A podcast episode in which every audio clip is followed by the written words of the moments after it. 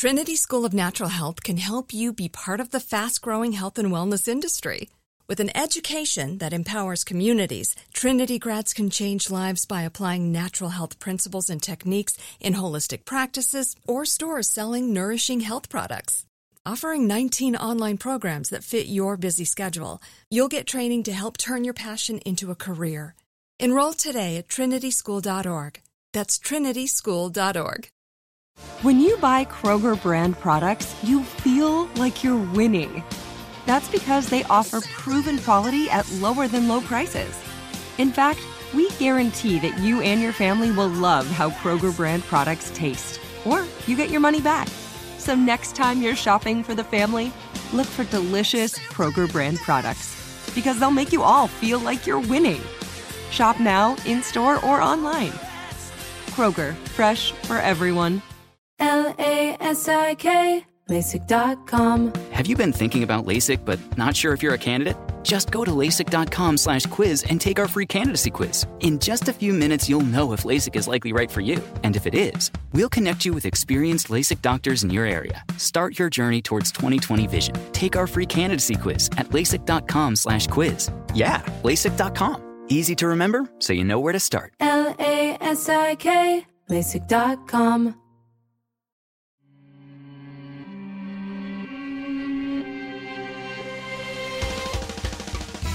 Welcome to Creature Feature, production of iHeartRadio. I'm your host of Mini Parasites, Katie Golden. I studied psychology and evolutionary biology, and today on the show, it's another listener questions episode.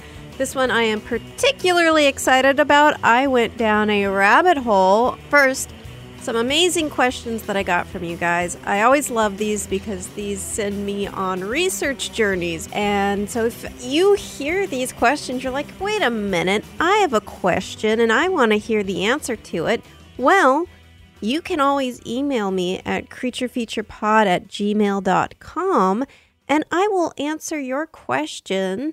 So let's get right into it. First listener question. Hey, Katie, this blew my mind. So, this listener sent me a link to a YouTube video by Ben Jordan. Uh, ben Jordan's channel seems to be devoted to music, uh, things about music, technical things, and, um, you know, interesting stories about music and sounds, sound production. And so, cool stuff. Let's look into what this listener email is actually about. So, the linked uh, YouTube video that was sent to me by this listener is about animal perception and about how animals view the world. And in the video, uh, you see these this approximation of how animals see things or hear things. And the thesis of the video is basically that animals experience life sometimes slower or faster than human beings. So, like maybe a dog experiences things like kind of slowed down, whereas something like a cat might experience things sort of sped up um, to a certain degree. So, the listener asks me, uh, is this true? Is Ben's fascinating study on animal perception a bit too visual centric, or is this on the right track? The most fascinating part to me is that a lizard could adjust its perception of time by adjusting its metabolism depending on what's needed. Also, the facts that apparently elephants see us buzz along super fast as they watch weather patterns developing. Would love to learn more about what biologists know about this. And this is from PK. So I watched this video and I found it very interesting. And so the question is is this video accurate? Is this actually how animals perceive the world? Maybe like a dog seeing things kind of more slowly than humans, or an elephant seeing things really slow. So we kind of just, uh, or, or elephants seeing things um, sped up. So humans just kind of flitting around like we're like we're flies or something. So this kind of time time difference in terms of how animals perceive time. Uh, of course, I think what this YouTuber is doing is he he's trying to approximate things. I don't think he's making any big claims that he absolutely knows what animal how animals perceive the world, but he, he's trying to sort of do a representation of how they might uh, see things or hear things based on a concept known as uh, critical flicker fusion rate. So, what is critical flicker fusion rate? I looked into this, uh, looked into what biologists had to say about this, what bird researchers, sound experts, and physicists had to say about this whole idea of animals' perception of time. So, biologist Dr. Kevin Healy uh, was interviewed by the BBC 4 channel in a segment called A Sense of Time, which I highly recommend if you are interested in learning more about this topic. So, what is flicker fusion rate? So, flicker fusion rate is the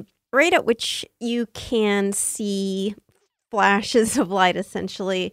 So, uh, flashing a light to see at what point you stop being able to differentiate between flashes and then at what point those flashes actually fuse into a single beam or at least they fuse in your brain. So it's still flashing, the light is still flashing, but your brain can only perceive it as a steady light because it's going too fast for you to perceive the difference between flashes. So if you flash a light slowly, uh, you can see it, right? Even if you flash a light relatively quickly, like a strobe light, we can see that. We can see that flashing.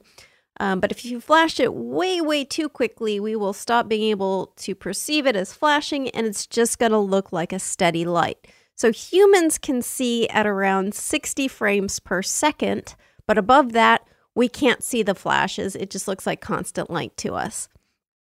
So I looked into what uh, evolutionary biologist Dr. Kevin Healy had to say about animals' uh, critical flicker fusion rate. Uh, so he was interviewed by the uh, BBC Four channel in a segment called A Sense of Time, which I highly recommend if you are interested in learning more about this topic. So, different animals have different critical flicker fusion rates. Some are higher and some are lower than humans. So, certain deep sea fish species can only see about one to two frames per second. So, you can be moving around, but to this fish, it would be like a slideshow. Um, pied flycatchers, a type of bird, uh, can see around 145 frames per second. So, this is well over twice the number of frames per second than we could see.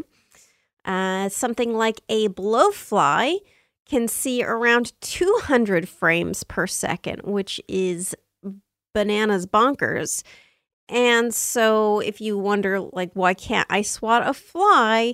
Fly can see things coming and process things quickly.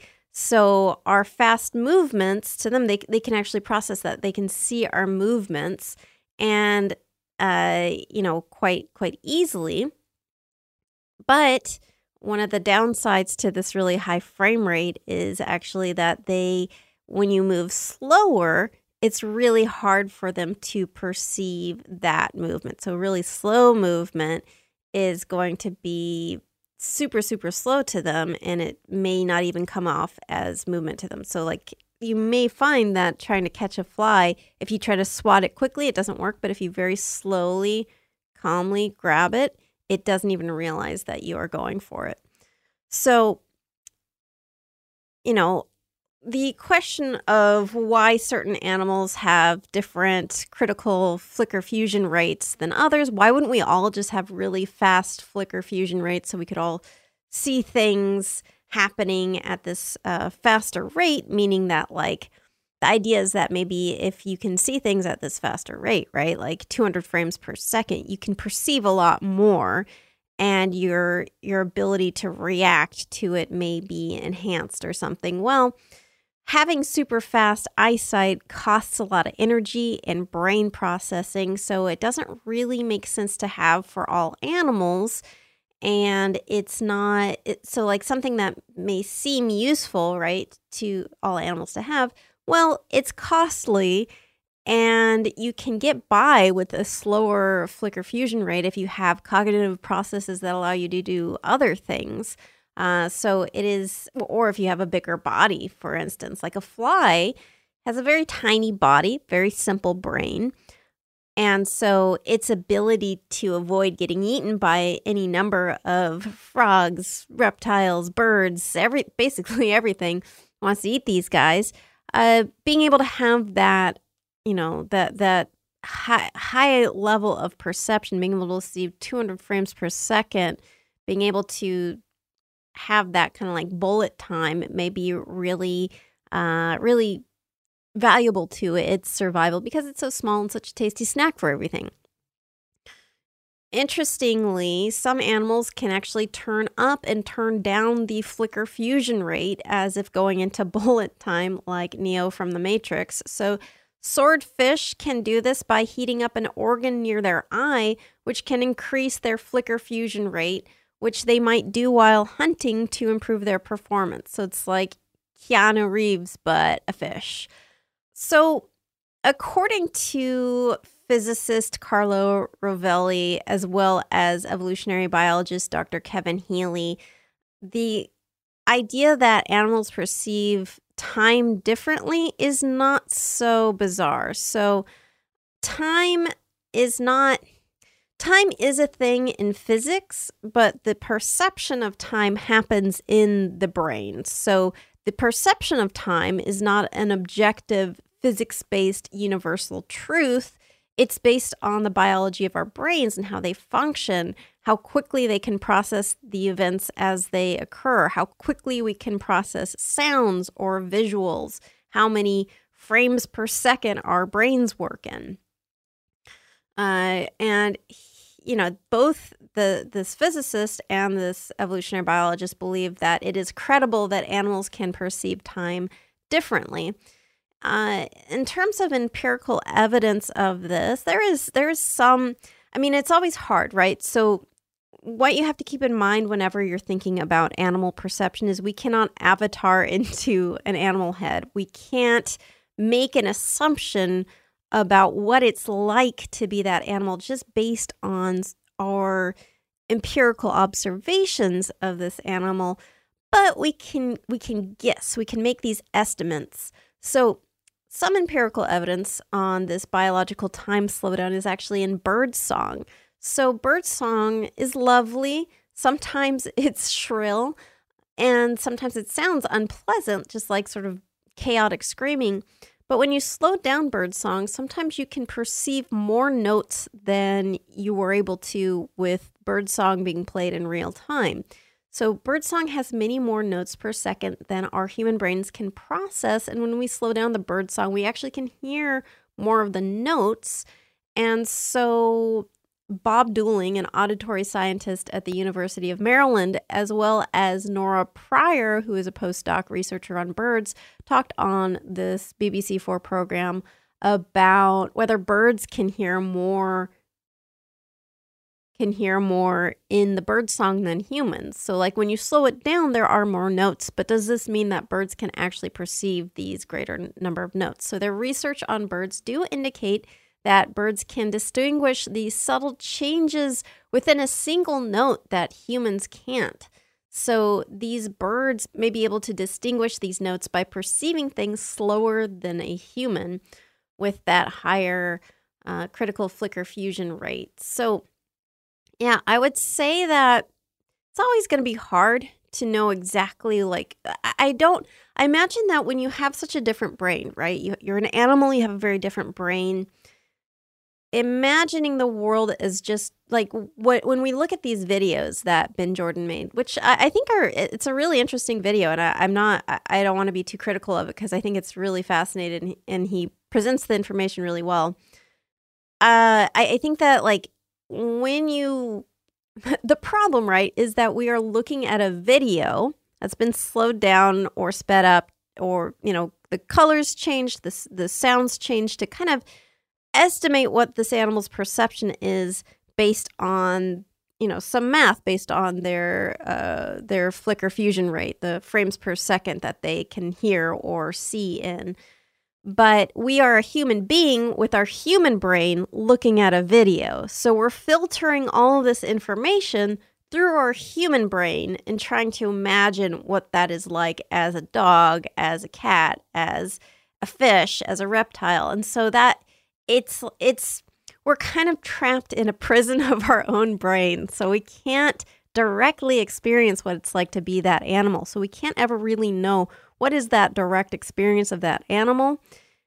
And what amount of it is being filtered through our human brain? Looking at this video of going like oh it's kind of like if i'm a dog it's kind of like i live in this like blue and gray blue and gray and brown world with like humans but the humans are kind of moving a little slower and their voices are slowed down.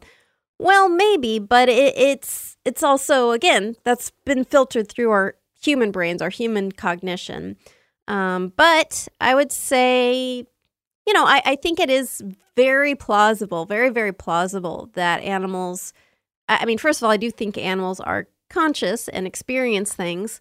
Um, and so I think that this idea that animals could sort of experience things in this maybe slowed down experience or something like an elephant would perceive things as kind of like flittering around a little faster. Yeah, I, I, think that's very credible. It's something we, I don't know if we'll ever, have the technology to know exactly what it's like to be in an animal brain because how do we escape the prison of our own brains? But it is really fascinating, and I love that question. So, we're going to take a quick break, but when we get back, we are going to actually talk more about birdsong. Trinity School of Natural Health can help you be part of the fast growing health and wellness industry. With an education that empowers communities, Trinity grads can change lives by applying natural health principles and techniques in holistic practices or stores selling nourishing health products. Offering 19 online programs that fit your busy schedule, you'll get training to help turn your passion into a career. Enroll today at trinityschool.org. That's trinityschool.org. So we are back, and speaking of birds, I have another listener question, a short and a sweet one with a long and hopefully also sweet answer. Why can some birds imitate human voices and other birds don't? Are pigeons and sparrows not smart enough, or is there an anatomical reason? Thanks, sincerely, Stephen. Hi, sincerely, Stephen. uh, as you've guessed, uh, both brain and the vocal structures uh, are involved in being able to mimic human voices in birds. So when you think about it, like our brains are the software, and the hardware are things like our larynx. Uh, for birds, this is actually the syrinx. Um, so birds who are able to mimic human voices uh, have to have both the right physical structure, so the hardware of the syrinx. That's the bird version of a larynx and they have to have the right cognitive abilities, the right software. So, a bird's ability to remember different songs or bird calls is a repertoire. Birds vary in their complexity of repertoire size. There are some birds, like thrushes, that have a wide repertoire of complex songs, Whereas maybe a bird like a seagull has different calls for sure, and these calls can be complex in that they mean different things, but they don't have the number of like different songs, different calls as say a thrush or something like a brown thrasher, which is a songbird that has thousands of different songs. So a wide repertoire, however, doesn't mean a bird is like the smartest bird or even the best able to mimic human speech. Uh, so, a raven, for instance, has a smaller repertoire than something like a brown thrasher, but ravens uh, that were studied had around a dozen calls versus like the hundreds or even thousands of songs that a songbird can memorize. However, ravens are very, very intelligent. They're great puzzle solvers, they're highly social, and ravens can actually mimic human speech, whereas a thrasher can't. So corvids, including ravens, um, but other other types of birds such as parrots. Uh, there are also starlings, lyrebirds, and mynas. These all can mimic human speech.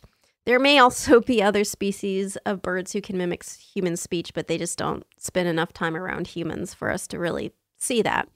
So, what sets apart the birds that can mimic human speech from the birds who can't? So, um, also, I want to look at why birds can mimic human language, but something like our closest relatives, like chimpanzees or bonobos, can't because it seems like they should be able to, right? They have brains more similar to ours. They have larynxes more similar to ours. They have lips, but whereas a bird doesn't have a lips. doesn't have a lips. They don't have lips. Birds don't have lips. So what is going on? So uh, let's look at parrots first. Parrots are a really good example of a bird who's very good at mimicking human speech. And they have a few things going for them. Um, it's the syrinx and tongue structure in terms of their hardware. So, parrots uh, have really strong tongues that can manipulate sounds, and the muscles controlling their syrinx are concentrated around this single tube before the syrinx branches off into the, the two bronchial structures and so uh, this makes it a little more similar in structure and functionality to a human larynx than a lot of birds uh, who have whose muscles in their syrinx are sort of more concentrated where the syrinx splits off into these two tubes. So, you know, they have the hardware to be able to mimic human speech. Uh, and corvids, lyrebirds, starlings, and mynas are also, they also have hardware to greater or less extent in terms of like being able to mimic human voices. Uh, I think parrots are like, I, I, I mean, it's kind of arguable, like who's the best. I, I, guess parrots are sort of the best at doing it, um, strictly speaking. But yeah, all, all those other birds do have the hardware where they can, to some capacity, mimic human voices. So now let's talk about the software, the brain. So, repertoire size, the number of songs that a bird can learn, like I mentioned before, doesn't necessarily mean that a bird is the smartest or able to mimic things the best. So, a lot of this has to do with how birds learn songs and sort of the maybe it's Maybelline, maybe they're born with it. So, uh, a lot of songbirds will indeed learn songs. Uh, but they could be optimized to learn songs of their own species.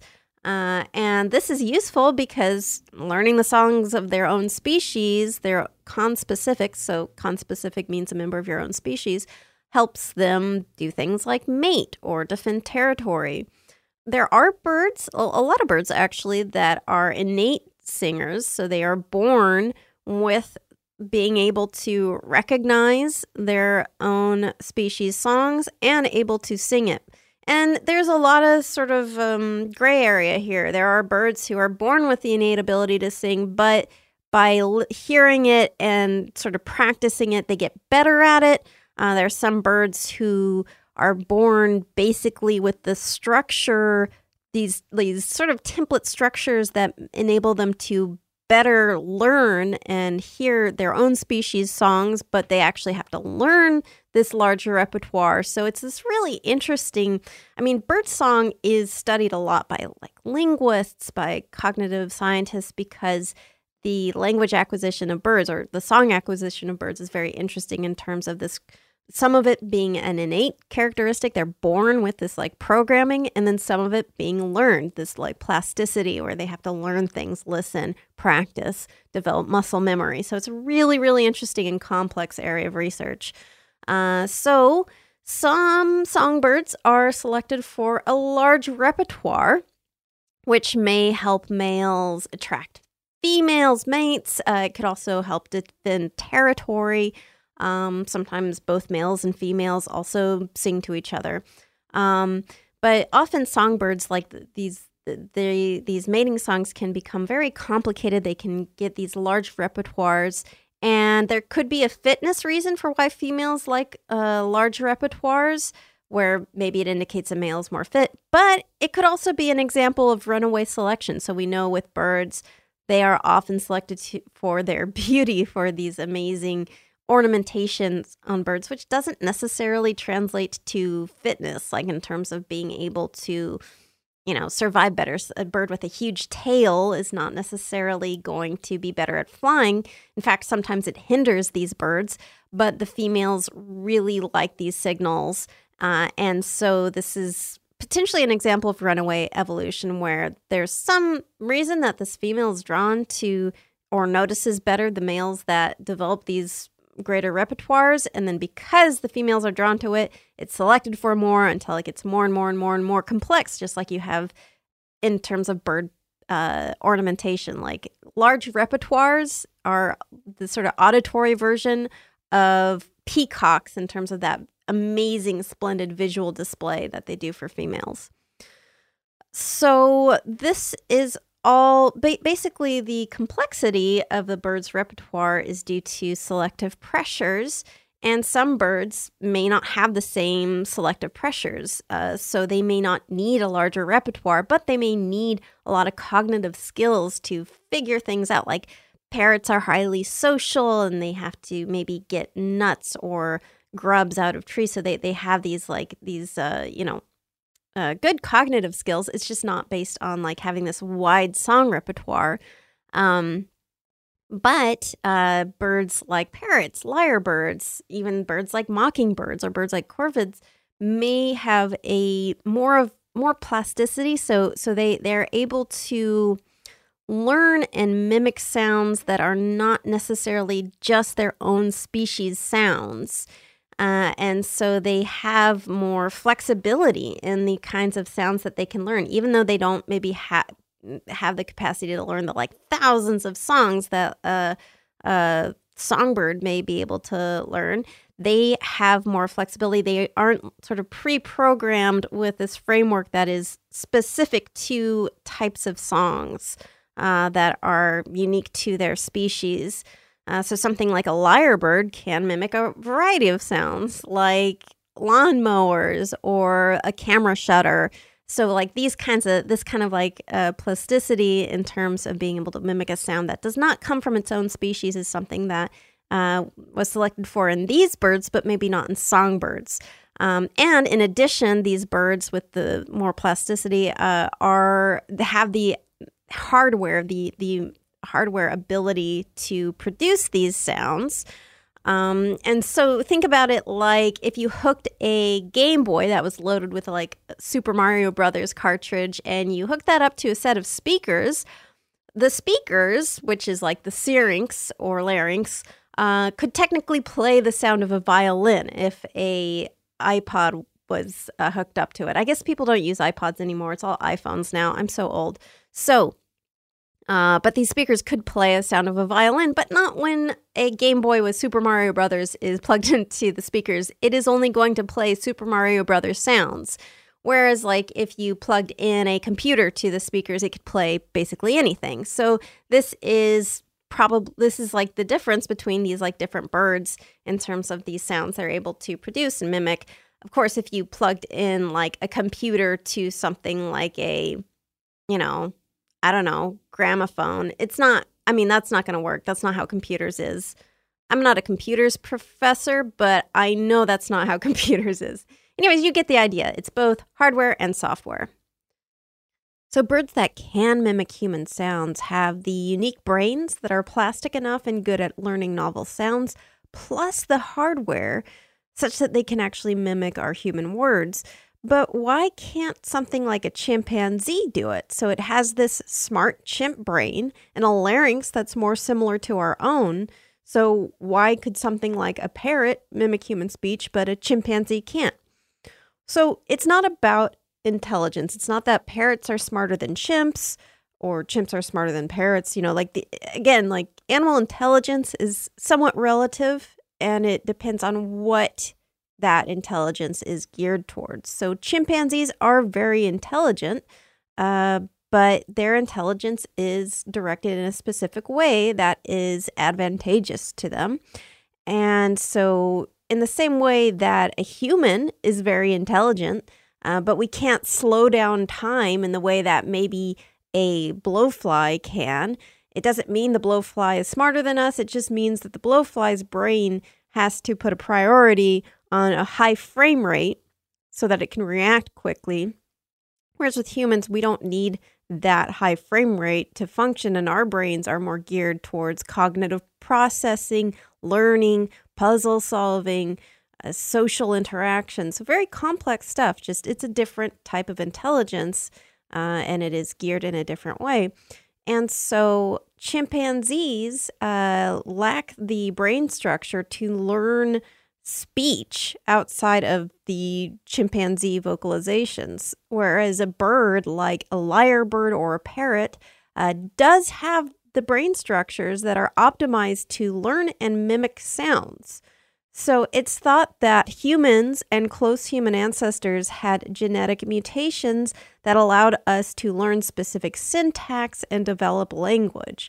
So human language is really unique because while birds are able to have a syntactical structure, there's not much evidence that they can learn language and use it in the same symbolic way that we do, where words have these nested meanings and you can put words together to form sentences that mean something different and put sentences together to mean something that forms something even more different.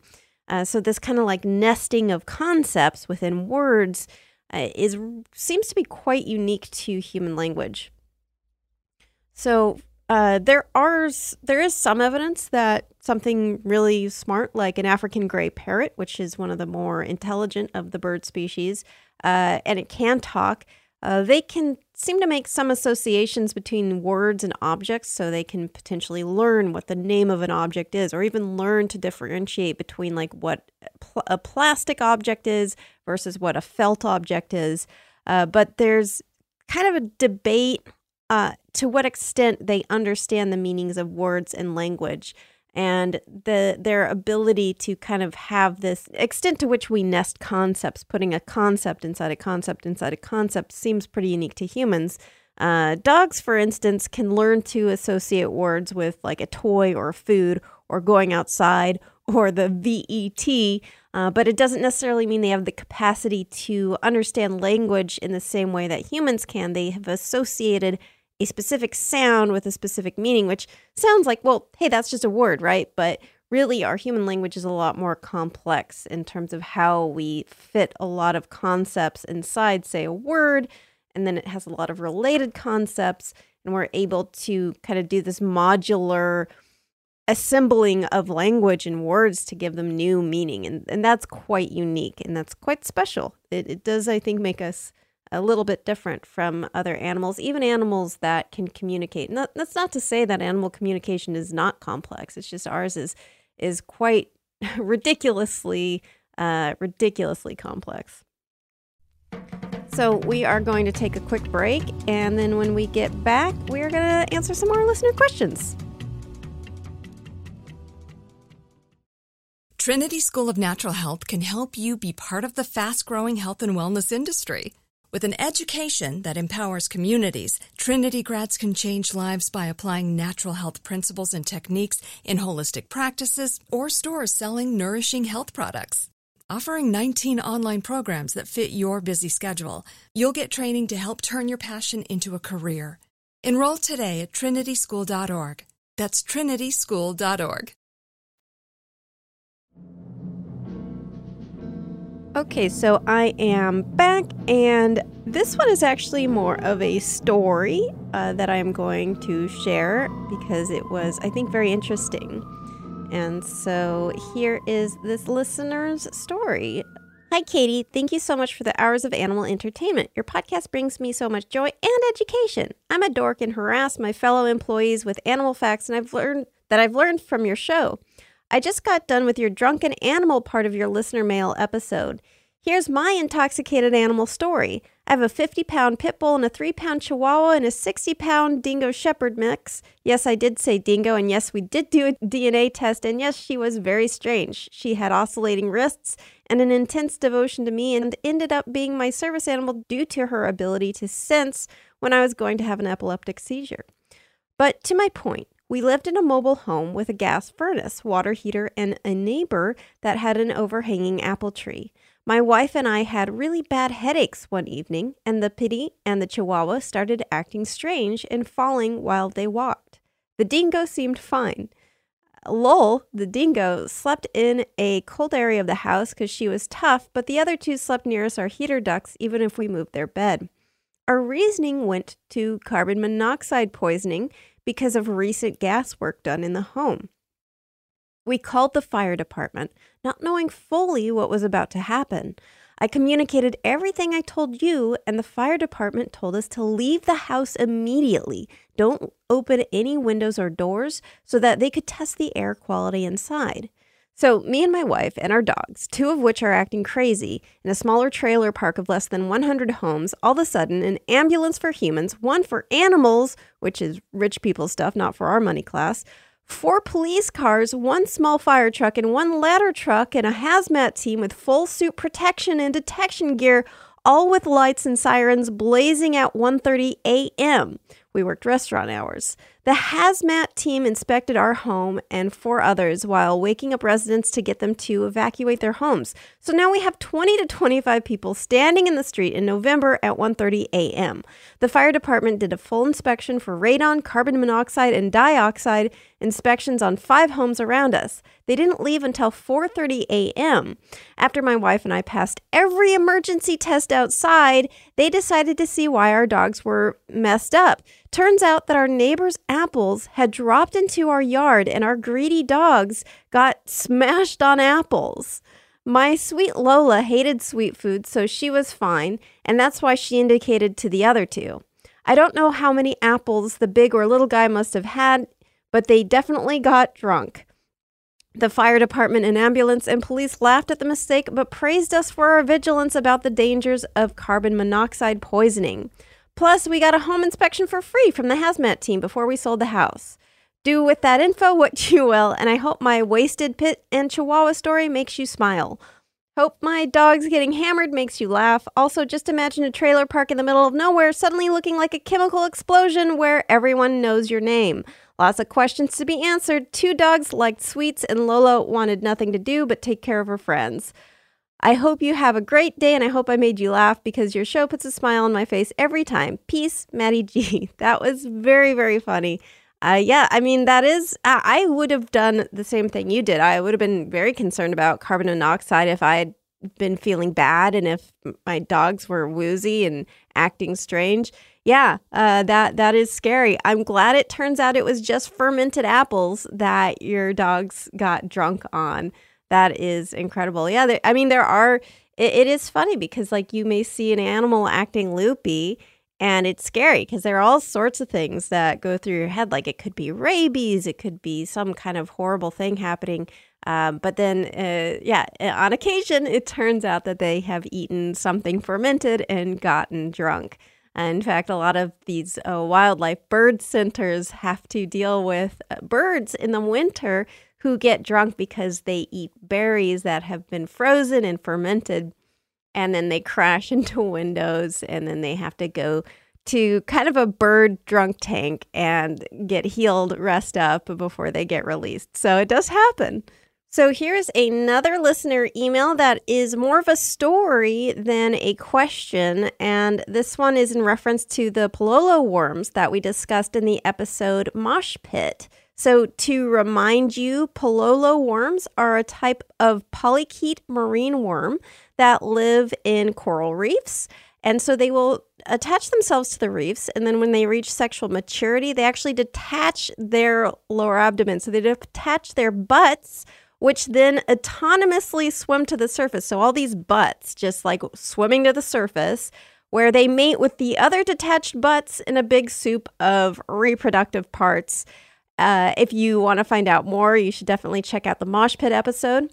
Uh, but also, these pololo worms are a delicacy in certain Pacific Island cultures, and it is the detached part of the worm, the end segments of the worm that come up to mate, that are collected as a delicacy. And because these worms actually follow a very strict schedule, only appearing at night for a couple of hours based on the moon cycle, it's a rare treat. Uh, so keep that in mind for this email. Hi, Katie. I was excited to hear you talk about pololo worms on your Mosh Pit episode because I had been meaning to write to you for ages to see if you could explain to me what the heck I ate. In late 2019, I took a trip to Samoa, and it happened to coincide with the October full moon and the pololo night. I heard about it for the first time while on the island and managed to convince a local woman I met to let me tag along. It helped that I had a hire car so I could drive her and her friends to the good beach. We gathered on the beach in the middle of the night, and pretty much all of Samoa was on the beach just chatting quietly and making last minute repairs to their nets, waiting for the right time to get in the water. The ocean was just lousy with Pololo worms. You could basically just scoop a cloth through the water and come out with a bunch, squidge them into a bucket, trying not to squish them too much, and then go back for more. Everyone was out doing this until the sun came up. It was pretty lovely with multi generational families out there and all lighting their way with small lanterns, the tiny lights all up the coastline, looking like stars that had fallen into the sea. Wow, this is a th- this email writer is a very good writer.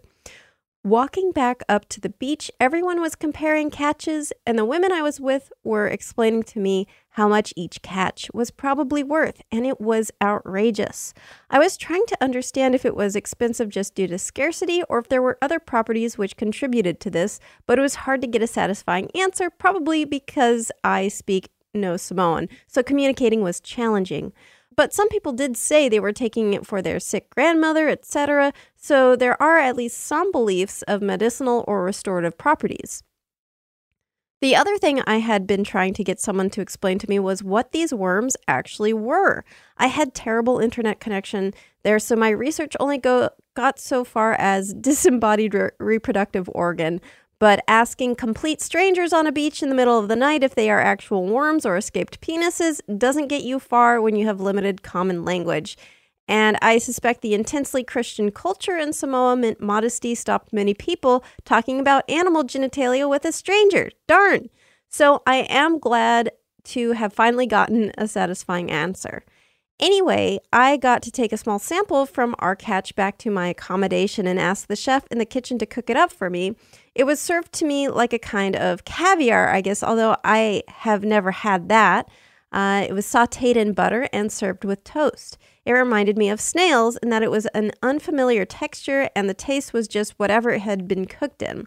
So it was just salty from the ocean and very buttery. I only had a little served, but I couldn't pick any distinctive or memorable flavors. Thankfully, not something I personally will crave for the rest of my days. Usually, when I eat adventurously on holiday and end up with worms in my belly, it is unintentional, so it was nice to at least go in with my eyes wide open this time. I've attached a couple photos, and there's a video on my Instagram if you want to see them wiggling about. And briefly, in the same episode, you also said crabs have bug energy. I hope you know that there are several crustaceans here in Australia with such bug energy that they are called Moreton Bay bug and Balmain bug. They are wonderfully buggy and much tastier than disembodied sex organs. Love your work, Katie from Melbourne. Thank you so much for your story, Katie. I love how many interesting foods there are out in the world and the lengths to which we will all go to get a good meal and interesting flavors. Uh, the images that you sent me actually look quite appetizing. It kind of looks like a pesto or a spinach dip. Although I'm pretty sensitive to textures, any kind of like I don't know. I, I, just there are certain textures that I can hardly even swallow. It's some kind of a just psychological thing, I think. So, uh, in addition to the pololo worms, here are some of my favorite worm or worm-like dishes from around the world. So I haven't actually eaten these. I, I do love the concept of them. Uh, again, I, I wish I wasn't so picky about textures because I definitely like to try this. But if you out there have tried any of these that I've described or something similar, I'd love to hear from you about what it tastes like, what the experience is like. So, with that said, let's look at some of the culinary worms from around the world. Now, these are not all actually worms, these are just kind of worm like animals.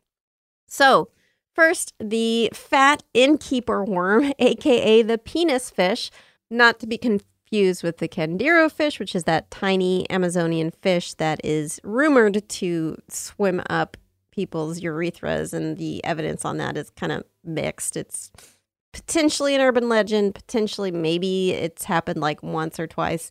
Anyways, that's not what we're talking about. We are talking about the fat innkeeper worm, which is quite big. It is actually another polychaete marine worm like the Pololo worm. So fat innkeeper worms look a bit like a wiener, which earns them the name the penis fish. Uh, they are pinkish and floppy, and you know, yeah, they kind of look like ding dongs, uh, or at least like floppy sea hot dogs. In South Korea, they are eaten with chili paste, and in China, They are stir fried or they can also be ground up into umami seasoning. I love umami. So, from the Philippines, uh, there are woodworms or shipworms. So, these are not actually worms, but a type of mollusk that feeds on rotting wood using symbiotic bacteria in their guts, similar to termites. Uh, they are the bane of ships, but for people who live near mangrove forests in the Philippines, they are a long and linguine like delicacy, similar in taste to other mollusks like oysters. Uh, and so people have described these woodworms as having a creamy and salty texture, and they're apparently really good with lime juice. So, on to terrestrial worms, which they're not really worms, these are larvae. So, uh, mealworms are the larval stage of the yellow mealworm beetle. The beetle itself is actually black. The larva is a sort of golden brown. You've probably seen mealworms. They're those little little guys, uh, little segmented, sort of brown, light brown worms. And yeah, the, I, I for me the texture is not great. I think I've now, have I had that or did I have a cricket? I'm trying to remember. But yeah, not not necessarily my my favorite thing, but um, you know, they are very nutritious. Uh, and there are also witchetty grubs. So witchetty grubs are the larvae of various wood-eating moths. The larvae are large and fat. Think that scene in The Lion King where Simba's learning to eat grubs. Um, these are these are quite juicy grubs. So they have been used as food by Aboriginal Australians for centuries. They can be eaten raw or cooked. So when they're raw, they apparently taste a little bit like almonds, sort of a sweetish taste to them, that almondy taste. But when cooked, the inside has the consistency and color of a fried egg, while the skin gets crispy. I've said this before on the show, but I think it's too bad that, like, in certain cultures, we're taught to have such an aversion to bugs or squirmy food sources. Uh, like, imagine how many more food options we'd have if we weren't socialized to be so fussy about, like, oh, but that's a larva, or you know, that that looks that looks strange. Uh, and I say this as someone who is a very picky eater. Uh, I cannot eat mayonnaise without gagging, and I'm I'm very sensitive to texture. So uh, I totally get being very picky and not wanting to eat something like an insect. I, I, I yeah, I struggle with it too. I just kind of wish that we didn't socialize ourselves to be grossed out by it because I think it is, you know, both in terms of practicality and also just culinarily, it seems like it'd be nice to have those as options. So yeah, I think it's really interesting to see these foods that you we just wouldn't have in our culture, but it's not really for any reasonable reason that we don't have them.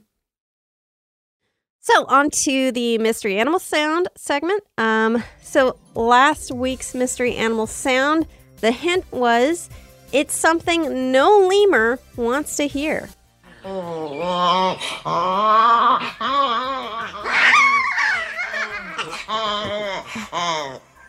All right, so that is definitely a horrifying sound that lemurs don't want to hear. Also, I don't want to hear it. That's scary. So I got so many people writing in with the correct answer. I'm really blown away. I'm so impressed and proud of everyone for getting this right. Uh, that said, the three fastest guessers were Tim M., Auntie B, and Laurel L. Congratulations, and congratulations to everyone else who guessed correctly that this is the fossa. So, the fossa is a predator found on the island of Madagascar who looks like a brown cat with a head like a weasel crossed with a dog. And they are a, I would say, a medium sized uh, sort of animal. They, they are not as small as like a domesticated cat, but they're not as big as, say, a cougar. They're kind of um, you know, they're they're a little bigger than a bobcat, but yeah, so they're you know they're about six feet long, uh, a little over around maybe thirty pounds. So yeah, it's it's not small, but it's not huge. So the fossa is in the Feliformia suborder, but many of its cat-like features are an example of convergent evolution with cats in the Felidae. family. So it may look like a wild cat related to maybe a uh, cougar or something, but um, it is actually uh, probably just they may have started out with a common ancestor, but then they had this like convergent evolution. Uh, so uh, fossa love to eat lemurs, and they love to scream and make horrifying noises while mating, as you have just heard. Uh, and they love to eat one of the cutest primates on the planet, the gray mouse lemur who is a couple ounces of big eyed cuteness and apparently a delicious snack for a fossa. I think, oh, this is this was a long time ago, but that movie Madagascar. I think that yeah, the fossa were the the bad guys in that movie, and I think one of the little lemurs, one the one of the lemurs I think is a ring-tailed lemur, and then the other one it was a gray mouse lemur. I'm pretty sure. I'm yeah. That, that movie came out a long time ago. But yes, it was, they they were they were correct that the fossa is a predator to lemurs. So, on to this week's mystery animal sound. The hint it's not a cool, refreshing Italian treat, but a lip smacking animal nonetheless.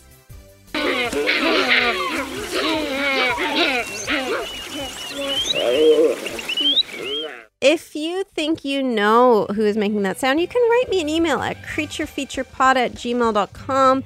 And if you have questions that you would like to hear me answer on the podcast, you can write to me there as well. Thank you guys so much for listening. Uh, I will be back next week with another episode of Creature Feature. And thanks to the Space Cossacks for their super awesome song, Exolumina. Creature Features is a production of iHeartRadio. For more podcasts like the one you just heard, visit the iHeartRadio app, Apple Podcasts, or hey, guess what? Wherever you listen to your favorite shows. See you next Wednesday.